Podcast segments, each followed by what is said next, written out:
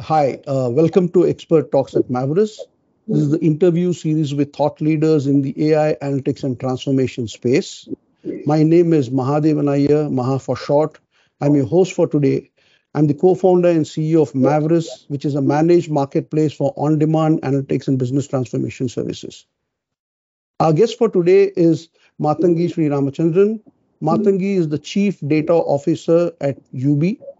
Prior to Yubi, Mathangi led data science functions at GoJek or the GoFood part of GoJek. She also led data science at PhonePe. Uh, she's had a stellar career spanning nearly two decades uh, in data sciences across multiple organizations. Uh, she holds more than 100 plus patents. She's the author of two books. She's also recognized among the top 50 influential AI leaders in India. So, Mathangi, thank you so much for making time to talk to us at Expert Talks at Mavris. I'm looking forward to the conversation. Thanks a lot, Maha. It's uh, you know I think it's going to be a great conversation. Thanks. Uh, uh, you know we'll talk further on this. Okay, excellent. So my first uh, thing is, you know, you, you uh, obviously started off with 24 by, or you worked in 24 by 7 for almost eight years, which is a services organization helping clients. Uh, you work with Citibank, one one of the largest MNC banks, uh, right? And then uh, PhonePe in the you know the digital wallet and financial services app platform business. Uh, GoFood, which you like you said is a Swiggy equivalent in the uh, you know on-demand consumer services platform, uh, and now with you know Yubi, which is essentially, as I understand, one of the largest you know corporate debt platforms uh, you know, enabling financial uh, services across, uh, you know, lenders, borrowers, and investors, right? Um, so what I wanted to understand uh, from you is two things. One is if you can give us a little more sense of what Yubi is for some of our listeners to understand a little better. Uh, and then, you know, uh, while this is a lot of it is in the financial services part, but they are, they, you know, they span the service, consumer side of it, uh, the enterprise side of it. You have also been the services space with uh, GoJek and GoFood. Uh, so how do you go about? And also listen to one of your uh, uh, you know interviews, and I think I read a blog where you spoke about the importance of context uh, for a data scientist to be you know really be successful and create impact, right? So given this type of companies and organizations that you have worked for, right? what are some of your approaches uh, to building domain knowledge and you know contextual awareness for yourself and also for your team sure thanks so i'll uh, answer the first question and uh, address what is Yubi um, Yubi is a financial lending infrastructure that we're building for the country. Uh, we have on one side you could uh, think this as a marketplace where there are enterprise borrowers and then there are uh, lenders. But how do you make um, these matchmakings uh, better for better financial transaction and hence improve overall efficiency of this process on the other uh, side we also are a collection platform uh, we uh, kind of help banks do collections that are not only efficient but also have a, a high customer experience component to it so we do the end-to-end uh, journey of a loan loan origination till it gets collected back, but we are the infrastructure um, for this. So that's that's what Yubi is, and at Yubi data plays uh, front and uh, center to all of the data-driven, uh, all of the decision making, and most of the decisions are uh, data-driven. And by doing that, we are helping our uh, customers to have more transparent uh, uh, decision making at one point and making it extremely data driven so uh, we, they can also see what are the results what are the estimates of uh, taking path a versus path b uh, through data and we believe over through this process there will be better financial inclusion in the country. Um, making money reach the right pools uh, of needs at the right price points also. So that's the overall um, picture of Yubi now I'll shift gears and come to your question on context and what is the role context uh, plays in uh, data science. So this has been my um, experience in uh, working in this field. So I started out as an analyst and then was very uh, statistically oriented, uh, building models which are uh, uh, deep statistical models, but also could had high explainability. From there, moved to field of computer science, uh, which I kind of learned it on the job, building natural language processing models to start with, democratizing natural language processing so that those tools can be used by um, you know somebody in call center also. So not only did we um, build some of these models but also build products out of it. Uh, two pockets which can you know leverage it on their own. That has been my core theme of uh, career also. One is to create impacts. Second is how do we make self-serve engines that can uh, reach uh, pockets and in, increase the scale of usage right so coming back uh, on both these aspects, context is extremely important. Um, so without context, they are just algorithms and numbers and libraries and codes, which may or may not solve a problem. Right. So and, and for a long time, uh, the industry I think made uh, made a mistake was that we were going behind people who were experts in let's say certain set of algorithms who understand the math very well but they were not able to convert that mathematical uh, problem or match the mathematical problem to a business context. So context was somewhere, application was somewhere, huge gap. Uh, and uh, even on problems like text mining, etc. Right. So um, there was the, I, will take an example from my uh, life experience. Right. Uh, so there was a problem where we had to find out what are some of the topics that customers talk when they talk to a call center, right? When they talk uh, to a chat center, for example. So you have millions of chat corpus. What are top things that the customers are discussing about? Now, the way the word topics get formed, that immediately there are topic models and you know clusters, etc. Uh, that happen. And uh, these are large lines of chat data. So they could be 25, 30 lines of uh, chat data on an average. And it's a conversation. So it's agent, customer, agent, customer kind of uh, format. From here to mine, what was it uh, about? You need to kind of do some level of uh, data understanding, some level of understanding what the business is about, context is about, then kind of zero down on the area of interest uh, then uh, you know get into text mining techniques right? So that's that's how this should have ideally worked but uh, a lot of people were trying this very differently. They were taking the entire chat corpus throwing it into a clustering algorithm or throwing this into a topic modeling algorithm and trying to get some solutions which wasn't answering a business purpose right? So even things like this which when i say this even to me it sounds very obvious like why would somebody take the entire data corpus and throw it in a machine, but this was happening. And even now, uh, data scientists do make these uh, mistakes of not waiting enough for the problem to be formed, not going with the uh, person who has the problem and understand from them what is the problem before starting to build anything, right? Crux of this is uh, crux of what we face largely and why um, AI is considered a black box, why a lot of people still don't build AI teams in their organization is because of they don't know right whether this will have an impact or not. And more often than not the impact doesn't come. So for various reasons etc and one of the core reasons i fe- feel is also squarely rests with the data science teams where people don't sit enough on the business problem understand where the issue is then try to solve something rather than solving it like a, what I would call a hackathon. So it's very important to understand context, and that makes uh, a large difference. Of course, algorithms are important, the math is important, writing codes that can run faster are important, deploying your models are important, but all of that can be important only if the solution of the problem is right, and that's where, especially with the first time problem, 60 to 70 percent of that entire effort has to be context has to be uh, you know so to say interviews with uh, the stakeholders interviews with the person who's having the actual problem and then solve it for in cases where you really cannot if it's an end consumer you, you don't have access again there are mechanisms to understand what is needed before you, uh, you know, solve, so start solving the problem. And you develop this over a period of time. You develop this through experiences by solving variety of problems. You develop this by working across multiple organizations. Being empathetic to the end user while solving a problem is extremely important and that shows up in the solution.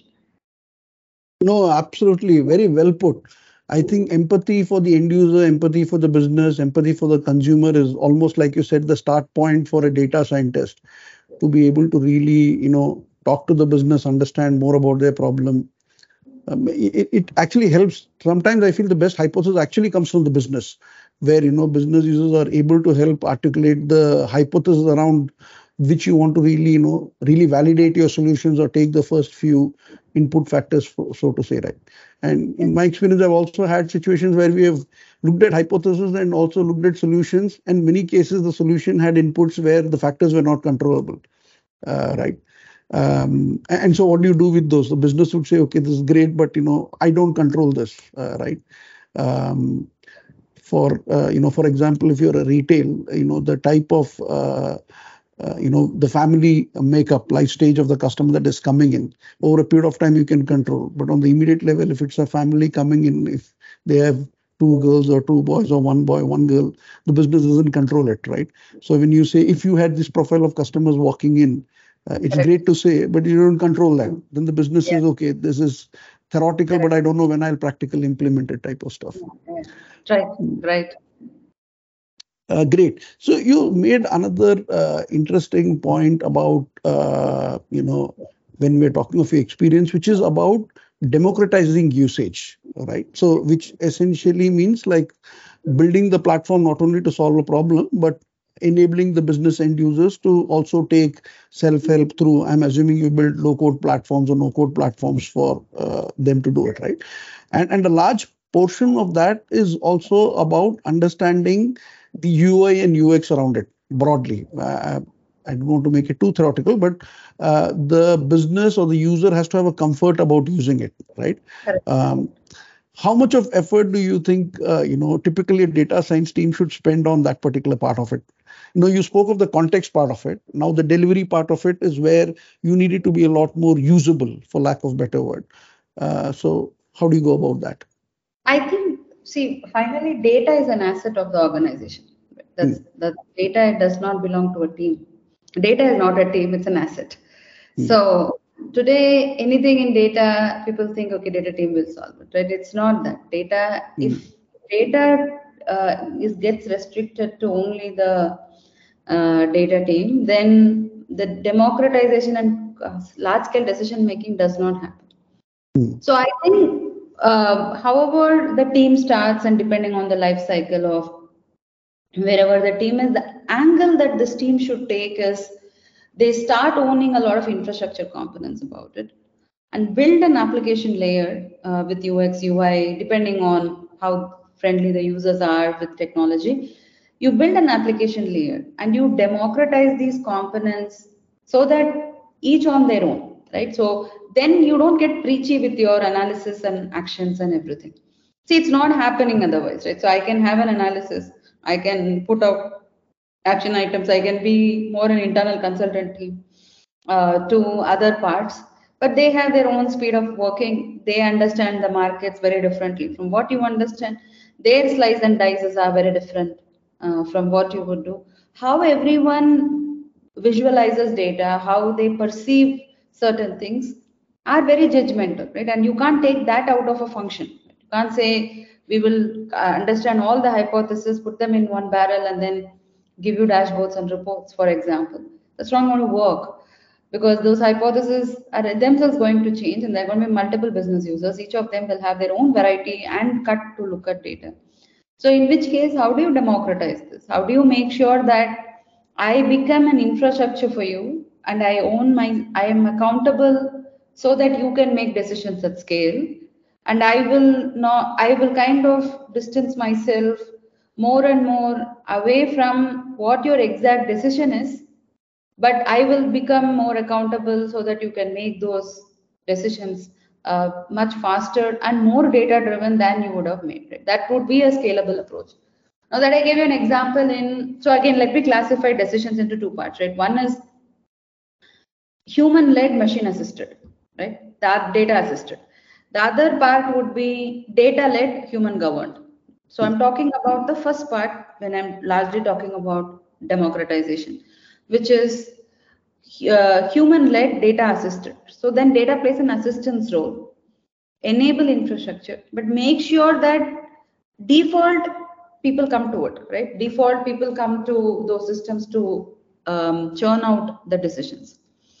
Uh, so the example I talked about, uh, we deployed this in, uh, uh uh, you know, in, in 247.ai with the call center uh, folks, where they were able to use our products on natural language processing. They were able to feed the data, get insights, build their own models, take their own decisions. So it's an end-to-end platform of text mining, kind of a modeling workbench that got, uh, you know, to them, it gives them a lot of control, gives them some bit of learning also, but largely decouples the dependency on a central team. Mm. Uh, and you're not again sprouting data scientists in each of the teams. So that's not the setup I'm recommending. I'm saying build an infrastructure such that your end users who are day to day making decisions have a decision assist from your platform. That's one. The other part of the story is possibly falls a lot within the data team is the uh, machine led and human governed, right? And there, the human governance piece again cannot come only from folks within the data organization, right? That the governance of how that solution look, look like, what are the guardrails, what is the North Star, what are the experiments you are going to set up, how do you replace a legacy decisioning engine with an expert a machine learned uh, uh, decisioning engine. All of these are discussions that you need to have the governance of the solution, right? Be it about uh, A/B tests or be it about what are you measuring? What are your core metric? What's your baseline metric? What's your constraint metric, etc.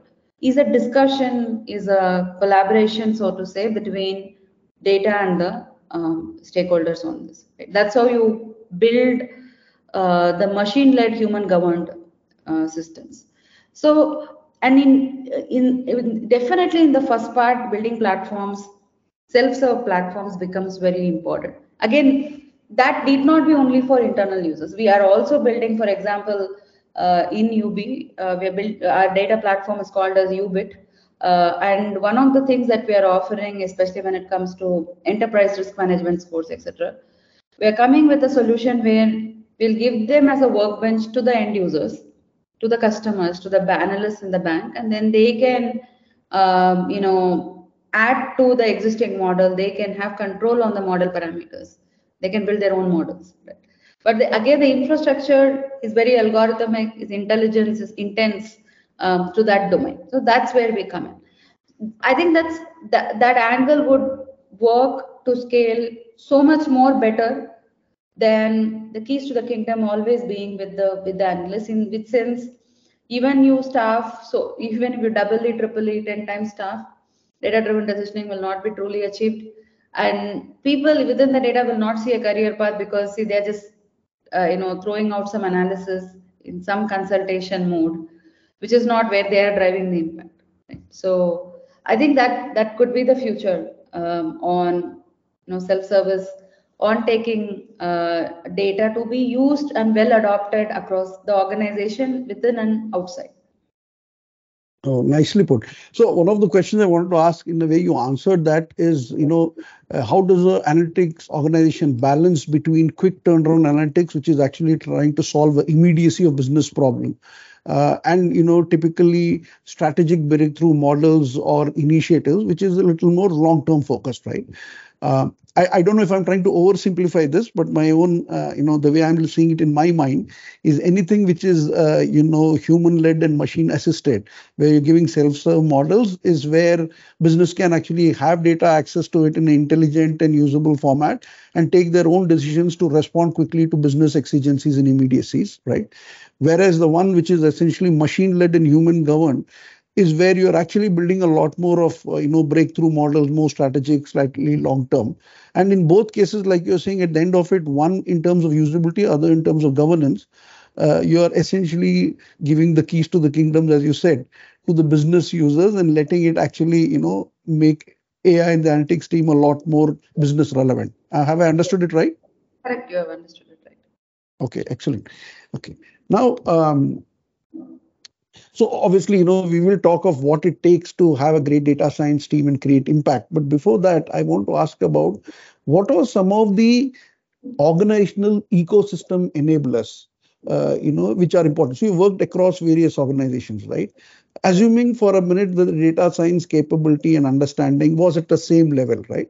I still feel, uh, you know, a data science team makes different level of impact depending on the organizations which it is housed, right?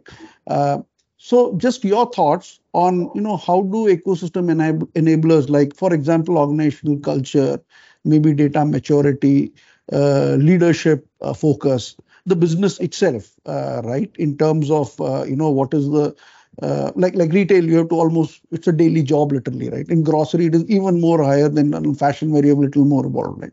Or B two B businesses where maybe the business cycle and the frequency can be little, you know. So uh, there is a level of uh, time available for a business to respond. In some cases, the response has to be very fast. Some it has to be, it can have a little more time. So you know eh, various business parameters are there about the ecosystem enablers right so your own uh, feel about uh, you know uh, what are some of those organization enablers which are uh, which which almost drive the success of a um, data science function yeah so one of the things that i have addressed in many of my talks is that um, for data science to work uh, and create an impact three things are needed one uh, is the data, right? You have to have quantum of data to make sciences out of it. Otherwise, if it's uh, you know small data, largely you can make it through rules and expert systems.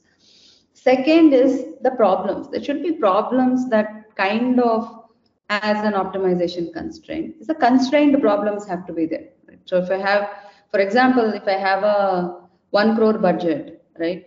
and uh, I, that means I have to give like some 10% off to all my customers, let's say 1000 customers. And if I give 10% off, it will anyway cover based on historic data the one crore budget. I don't need to pick any customer, right? I can exhaust my budget. So there has to be meaningful constraints that data science can solve. That's number two. Number three, and the most important thing also is organization culture, right? And what does this organization uh, culture comprise of?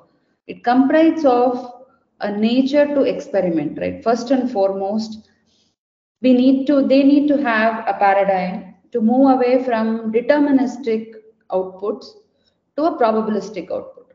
So that has to be well understood, well accepted, because any solution, somebody is taking a call to put it out there, right? Somebody is signing up on the risk. So the culture of experimentation has to be there from of course any culture flows from the top so the culture of experimentation starts with the founder or the ceo and then kind of percolates to their next leadership and next leadership and so on um, that's that's one uh, one big thing right?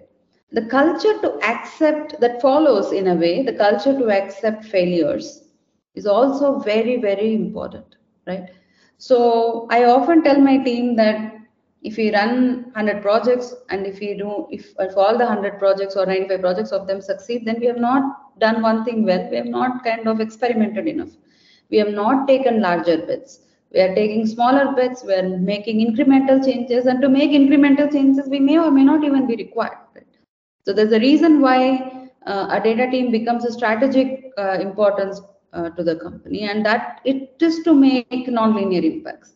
Data team sits and makes linear impacts right? So that that is a, that kind of on the outset there can be reasons to it but the, at the outset it looks something to probe further so if out of 100 projects 95 succeed there's something really really problematic about it either you're not taking enough bets uh, or you're uh, kind of doing some linear improvements so that's that's number two so uh, following experimentation important thing is uh, the ability to uh, kind of fail, right? And uh, and kind of take the failure and accept failure as a way of functioning, failure as the means to move to the next step. That's important for the for the organization. The third thing is also about um, you know moving away somewhere moving away from an expert systems kind of mindset, right? Like I know it all um, to I want to see what, what it is saying. I'm willing to be proven wrong with data. I would call it that way. That is also very, very important. And again, this cannot be only with the CEO or founder, but has to be with the CEO and founder, but also with all the business teams, also with the product teams, where they are humble enough to be proven wrong and and expecting it to be proven wrong with uh, data. data. Those could define uh, the culture of a data-driven organization. Now, if this is there, right, this is all we need. We don't need people who understand AI, people who have kind of uh, learned some courses on AI, or uh, people have worked with uh, data science team in the past. Even that may not be needed. If these three things are there, then then it becomes the data leader's heart and soul responsibility to make sure that uh, you know data driven decisions thrive there right so but if these three are not there it's going to be very difficult for anyone to come in and make a difference because these are very behavioral cultural aspects of an organization but if these three are there then they could um, kind of uh, get there and, and start things from scratch even if nothing on data is there they can build a castle in them i'll repeat those three things one is ability to experiment ability to fail ability to be proven wrong no, excellently put. Uh, does this change with the life stage of a company? Or Citibank, which is, um, I don't know, 100 year old organization, possibly uh, a PhonePe, uh, a startup, maybe a GoJek, a young company, for lack of a better word, UBA, you know, new age disruptor right? Different uh, different life stages of the organization right? Uh, and you have worked across uh, you know some of them very early some of them a little more established some of them you know, like a 100 year old company. Does does life stage have anything to do do you feel that in a young company the you know the uh, these these ecosystem enablers you spoke about its ability to experiment fail and get proven wrong is far higher than an established company uh, or vice versa any any any thoughts on that or you think it is it doesn't matter i uh, see one i have chosen companies only when these three things are right right okay. so okay. Uh, okay. it's also how i select organizations to work with okay. Um, having said that while kind of speaking to different organizations in different forums and things like that uh, and also talking to network friends and um, leadership in these different organizations. I am not able to predict a pattern here in terms of years of the companies to a data driven culture, right? I think the culture does come from the top, right? On, on this particular thing. I always think this culture comes from the top, sustained by the uh, sustained by the people at the bottom, right? That's that's how it is. Once you set the culture and you stand for it, then the culture becomes so pronounced uh, with uh, you know the large amount of people in the organization. Then even if the founder makes a cul- culture shift the people at the bottom are able to form, form an opinion that you are not following the culture. Mm. and then various things can happen. But setting the ball rolling um, starts from the uh, starts from the top. Uh, and, and hence there can be large organizations. I've heard mm. of them where they are not they are very deterministic risk averse organizations right? Now and uh, they have a certain way of ex- executing. They will use data definitely because i don't think there is any organization today at a certain level of uh, performance and profitability can afford not to have data in their kitty. But what is the strategic importance of data makes a difference. Now that you can have large yeah, organizations which also uh, the markets are celebrating may not have uh, a strategic view of data. They may still use data. They may use a lot of data assist. They may use data in tactical ways, uh, etc. But may not be their primary driver of growth. I am talking about primary driver of growth, where it will make that uh, difference, is when the, those three traits does apply to the founder, founding team, you know, their top management, and so on. So, got it. Yeah. Got it. Now, you again you use the word deterministic and probabilistic, right? So uh, again, my understanding is when you're saying deterministic, uh, you're essentially saying typically deterministic is taken where it is a little more risk averse, and people know that you're operating within guardrail and things can may not go wrong. You know, if you operate within that.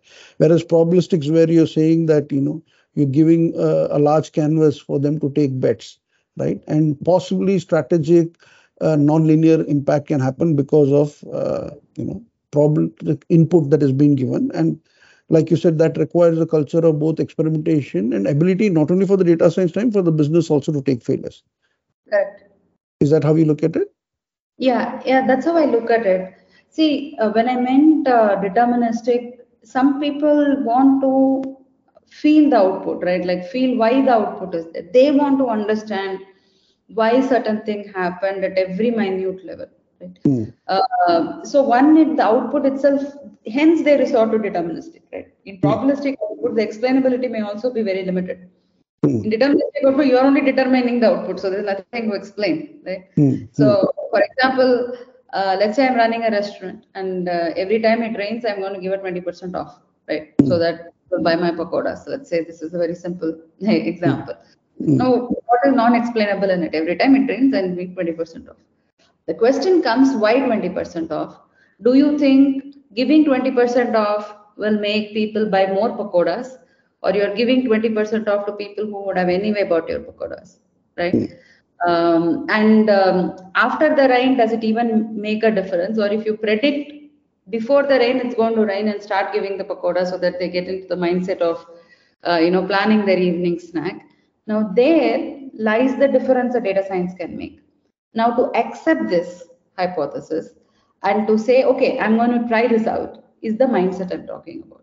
But while doing it, you don't know this. One, there's an unknown science coming in. One, the question is, you know, how does it matter to me uh, as I have some, uh, you know, budgets to uh, burn for the pakoda. So I'm okay with that.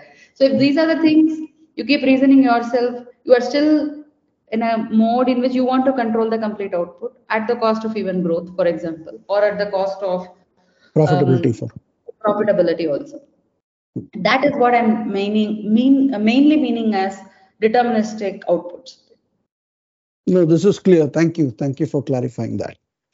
Now, uh, you know, so one of the uh, my own learnings has been while we had, you know, both in Landmark and in Tesco, we had humongous amount of internal data or first party data for lack of better word right consumer data buying patterns and all that type of stuff right um, but as we started uh, you know as we started getting more and more closer to the business to start creating value right? one of the realizations was all this internal data is good uh, but uh, you know if you're not able to apply a external perspective onto that it mm-hmm. is it is just about that right and i i, I again uh, in one of your YouTube videos, I think you spoke of alternate data sources. And my understanding, you mean secondary data sources, right? Which is what is out there in the in the universe, in the market, whatever on the internet, and then you know, or other sources, and then how do you bring it in, right? Um, so if you could just expand a little more on the importance of alternate data for a data scientist to really be able to contextualize a problem a lot better and you know some examples of such sources of data. Sure. So alternate data sources today are largely used in scores. So when moment people think alternate data they think also structured data that playing a role about you know extra signals about the customer which is not which is not kind of coming in the core db and you can you use that to make decisioning better? We do have a platform for that. But that aside um, using alternate data has been one of the uh, kind of path breakers in text mining problems. I'll give you an example again. Uh, when we were trying to, uh, you know, work on named entity recognitions, let's say we want to say we wanted we had this problem. We wanted to match Samsung refrigerator 20 liters uh, to uh, Samsung refrigerator as a category, right? Like something like that. Now, or Samsung 20 liter uh, with freezer or some description is given, and you want to match it to the category of uh, Samsung refrigerators. One way is just to use the words, whatever is there, and then do a similarity match. Um, next step uh, itself is semantic uh, similarity, right? Um, Samsung is associated with X things. The word, uh, uh, let's say Samsung 20 liter with freezer, freezer is associated with so many things.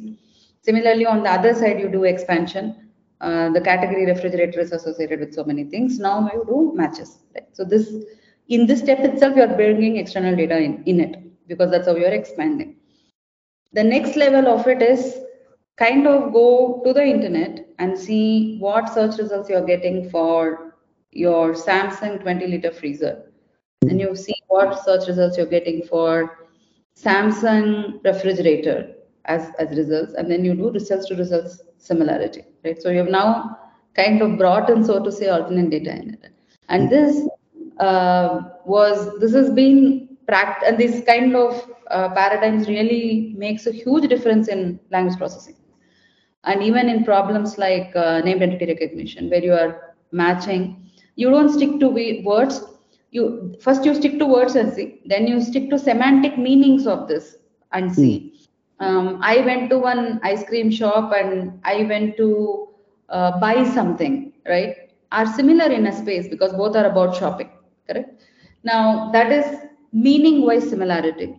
And then the next level is about getting more context into each of the word, just expanding the query term as they call query expansion in both sides and then matching it. This became a big factor and a lot of name entity recognitions were not just restricted to just the names or the words in it, but uh, you know ended up expanding the universe for matching. And NER still continues to be a problem today because um, named entities can absolutely depend on a localized context. Right? So India as an NER may be a easily classifiable as a country, but let us say um, some local college, right? Let's say Sarojini College of uh, Engineering and Technology is very local to that space, right? Now, how do you classify this as a institute? Um, you know, other than using the words College of Engineering and, and Technology, those kind of mm, questions come in and uh, I think language processing kind of started using alternate data quote unquote uh, for its mechanism long back. And then that translated into transfer learnings, that translated into language models, and you know what we are seeing with uh, ChatGPT and everything. That's actually bringing the context outside to inside. Right? That's how those models are turned. Um, language models in themselves are nothing but world context. World context about a word, world context about a sentence then you apply your world context on the set of local context you have. And then there you go, you have a very powerful algorithm at play. Um, very, very effectively used uh, in language for a large extent, uh, definitely used in vision now, uh, big time. Uh, and structured data is kind of getting into that uh, space. This, I'll, I'll give you another example.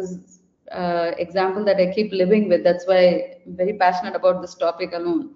So in structured data, um, there is both your numerical values like rainfall, what is a centimeter, etc., and all of that. Then there are categorical values. So city is a categorical value, and very classic way of handling city is you bucket city into metros, non-metros tier 1 tier 2 tier 3 very uh, this, that's also if you see getting context there right? But there can be unusual way of doing it. What we can do is you take city can go to wikipedia get population of the city and all of that and scrape that and expand that city into 10 numerical parameters and then train your model on it. So that is also using alternate data into it right? Or name um, you know I, again i'm very passionate about the variable name and what it can provide insights right? Name can provide information about geography of the person. Uh, could uh, provide uh, information in some cases about the language of the person because we take surname if you go to middle east and where this cosmopolitan population um, then it can provide ethnicity of the person how do you match name to an ethnicity um, is also uh, something very interesting. Of course, all of this under the guidelines of AI and ethics, ethics in AI, etc. But I'm just saying from a technical perspective, mm. alternate data does not only need to mean um, a source of social signals about the customer outside. It could also mean publicly available information about certain subcategories of information that is there in structured data also. Very nice, very nice, and very nicely explained for many people like me. It is numeric data about when you do scoring for a consumer, right? you look at a, a few things in terms of data availability about that particular person right? And maybe like you said you don't go beyond expanding it into the on the name from the location that they operate. Uh, sometimes in terms of when we uh, while we talk of a lot of these social media mentions and triggers and likes and all that have you ever used this in terms of uh, people responding on social media their comments and all that? And and to get a lot more of external perspective about a consumer or a business or whatever we we have done many projects as the uh, Twitter mentions of uh, uh, you know about a company, uh, the pro profile of this. Um, now at Yubi uh, we have public data available about a lot of corporates. So we are building our products where companies can make credit decisioning out of the information that's there in public data. We are going to the level of the videos of the companies uh, you know, the analyst views of the companies, what they are saying, what are the body languages, tons of cue that can be, um, you know, crafted uh, with the information that is available publicly outside the company. So you're not compromising anything to make to make recommendations about the company, to make a matchmaking for that company with an investor, or to kind of say a yes or no kind of decision. Nice. So now, uh, you know, uh, so one of the, uh, you know, the great things about uh, AI and the ability to process data from multiple sources, structured, unstructured, etc., uh, is obviously, you know, the more you train data, the more number of, you know, features you put into it and fine tune them, the level of prediction accuracy tends to increase, right? Um, but the the flip side of that is essentially like with a decision tree, your explainability can be high, your level of accuracy could be low. With a deep learning model, your accuracy could be high, but there are struggles about how you do explainability, right? And you know the world is moving where it wants uh, both, right? You know, one wants to have the cake and eat it too, right?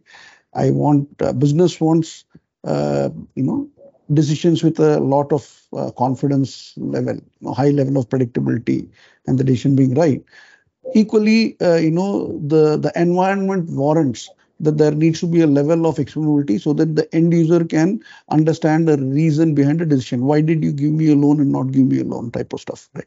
Mm-hmm. um, so where, I, I, mean obviously there are explainable ai is being talked uh, you know spoken about a lot more. Uh, but any any practical examples of this? Or or is there a balance where you think some places it needs to be applied some places it is not relevant? Uh, how do you See, explainability has to be there, but with some level of pinch of salt, right? Now, let I'm, I'm for some reason I'm going to the rainfall example again. So let's say we are uh, predicting the, is it going to rain today in Bangalore, right? Now you are interested in the prediction accuracy. You want to know whether it's going to rain so that you have prepared yourself. Now, how much can you what even if I put a linear model out, the people have see. I think somewhere the trade-off is between explainability and convenience, right? So if I put a linear model, I can understand the weights on humidity, weights on uh, you know yesterday's uh, rainfall or not, or weights on wind speed and things like that, right?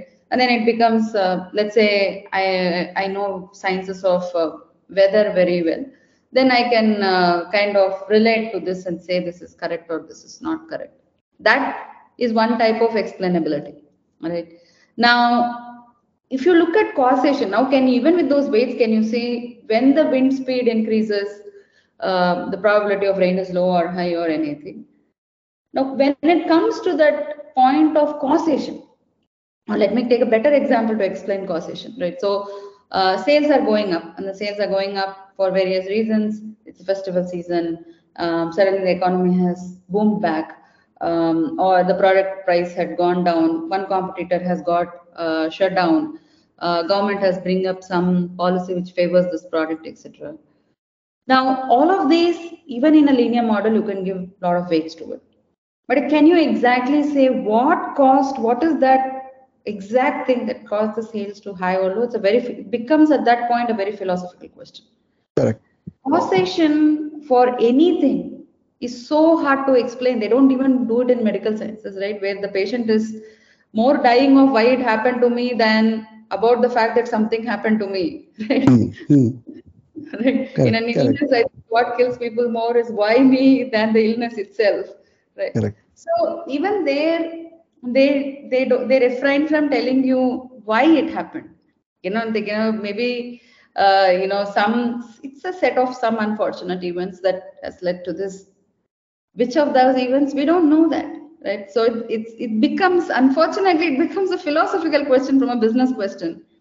When you start opening the lid of causation, why sales are high? Why are more come more people leaving my uh, organization? It's a multi-factor inter inter interaction uh, interrelated uh, variables uh, with heavy interactions among themselves. And how would you pin down a cause so that to me is a rabbit hole if not well exercised. So the trade-off hence has to be well done right? So you're getting a certain level of prediction and with that prediction you want to take an action. And you understand to some level what the model is you're good to go in my opinion right?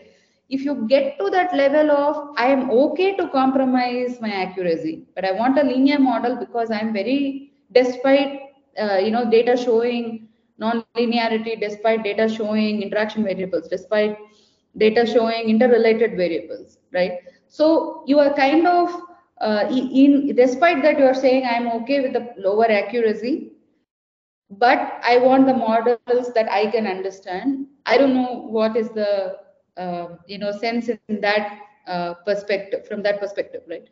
You are still not explaining randomness fully. You are going with the model that is less explaining the variations than a model that is more explaining the variations. Just because you can understand model A better personally than model B. That is a trade-off that people need to exercise and look at why they need the model in the first place and then take the call.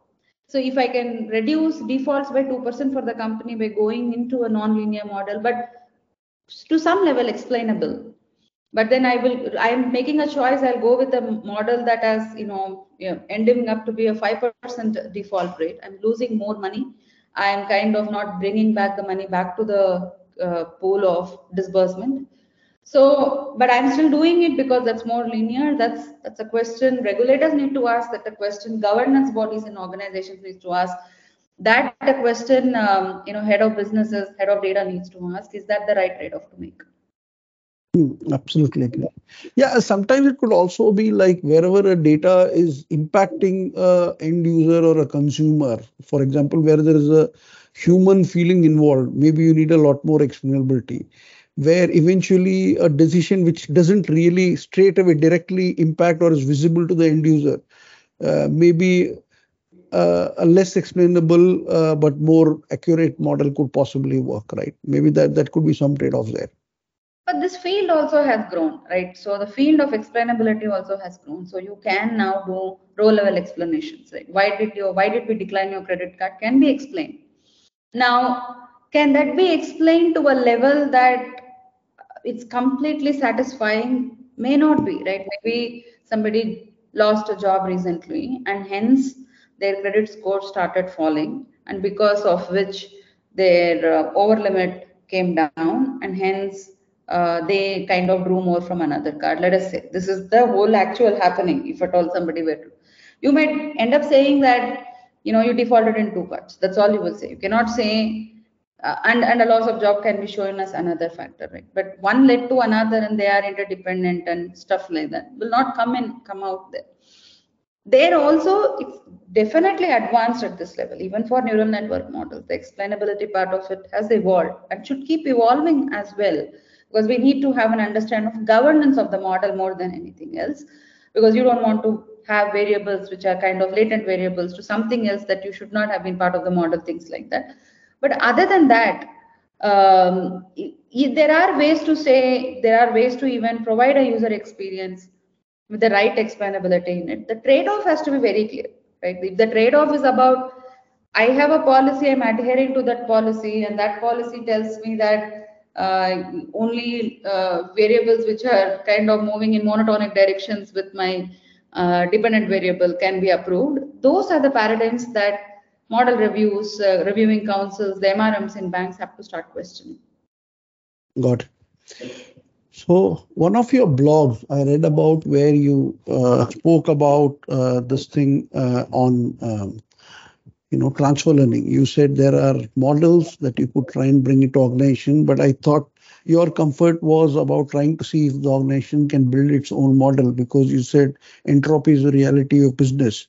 And if you have the models which are uh, uh, you know developed in-house, uh, not really dependent on external models, then your ability to uh, respond to the business and uh, you know create uh, value based on the change that the business is seeing can be far higher or can be far agile, for lack of a better word, right?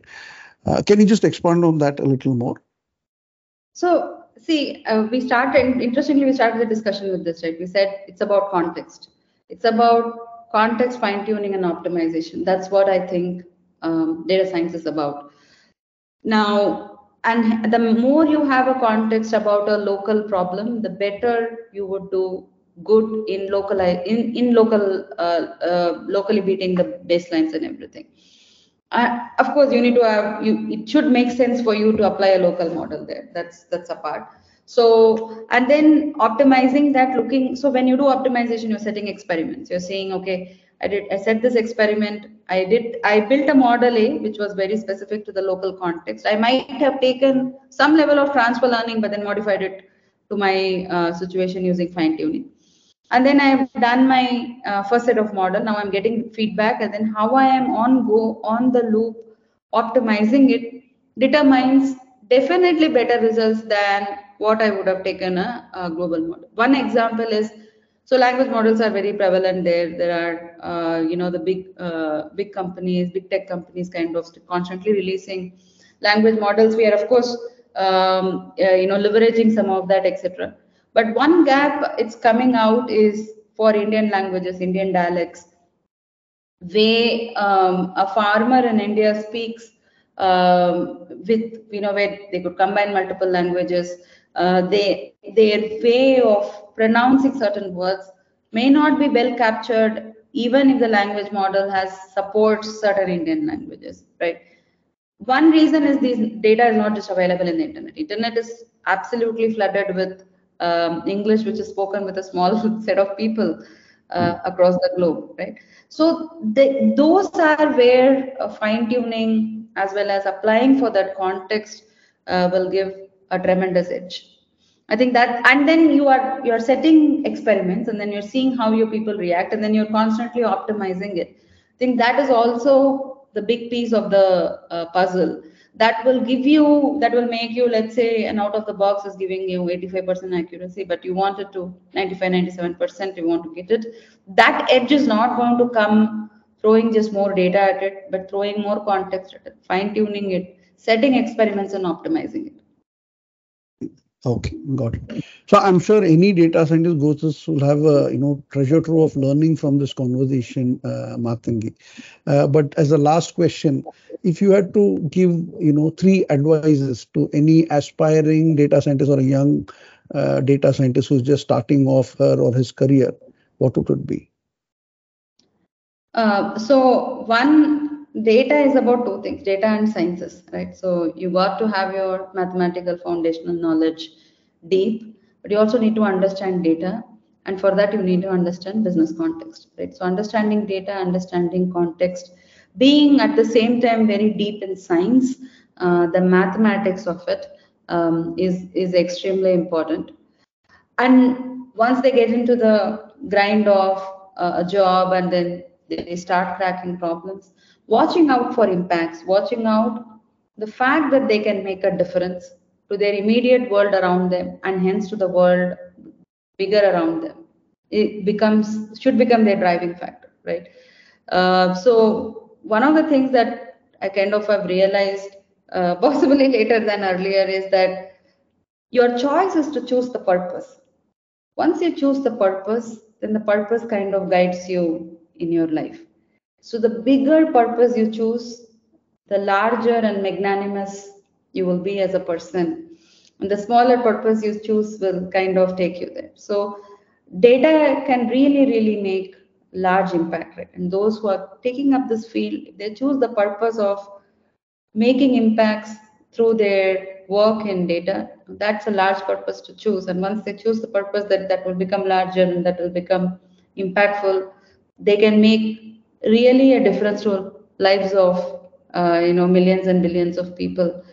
So even as the data scientists find their rope and find their figure, find their kind of fitting to this world of data, what is also more important is kind of making their purpose meaningful, making their purpose to make a difference, not making their purpose about learning for algorithms and writing few research papers. Those, those are all kind of consequences to it.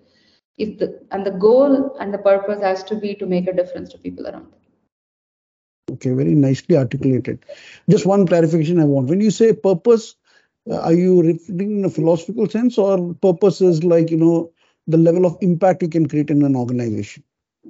I, I am talking about purpose as purpose of work, right? Purpose of okay. professional life, right? So the sense of purpose that um, your profession can provide is the purpose you choose, right? Because you're spending maximum hours of your day in that.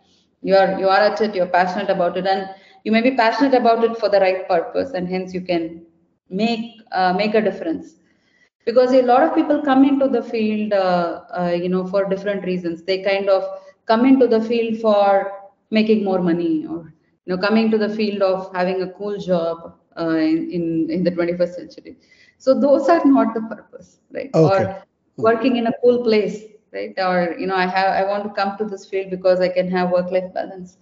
Um, you know those are not purpose. The purpose is what you can do to the world because you chose that field and it's a great field to make that difference. So come in for that and be attached to that. Okay. Very nicely articulated Mathangi it's been a pleasure. I think just about slightly over one hour i could keep continuing the conversation and really enjoyed uh, listening to you and learning from you uh, thanks once again for making time and talking to us at expert talks at Mavris. Thanks, thanks, Mahaa. It's been a really lovely conversation. I kind of thoroughly enjoyed it. Uh, you touched upon a lot of topics very, very close to my heart. And uh, some of my observations uh, over the years, something that I constantly, constantly, constantly reflect in my mind and have a very definite viewpoints on these. So, uh, and these conversations kind of also help me to think better and some way make me also a better person. So, thanks a lot for that. Thank you, Mathangi. Thanks. Thank you. Bye.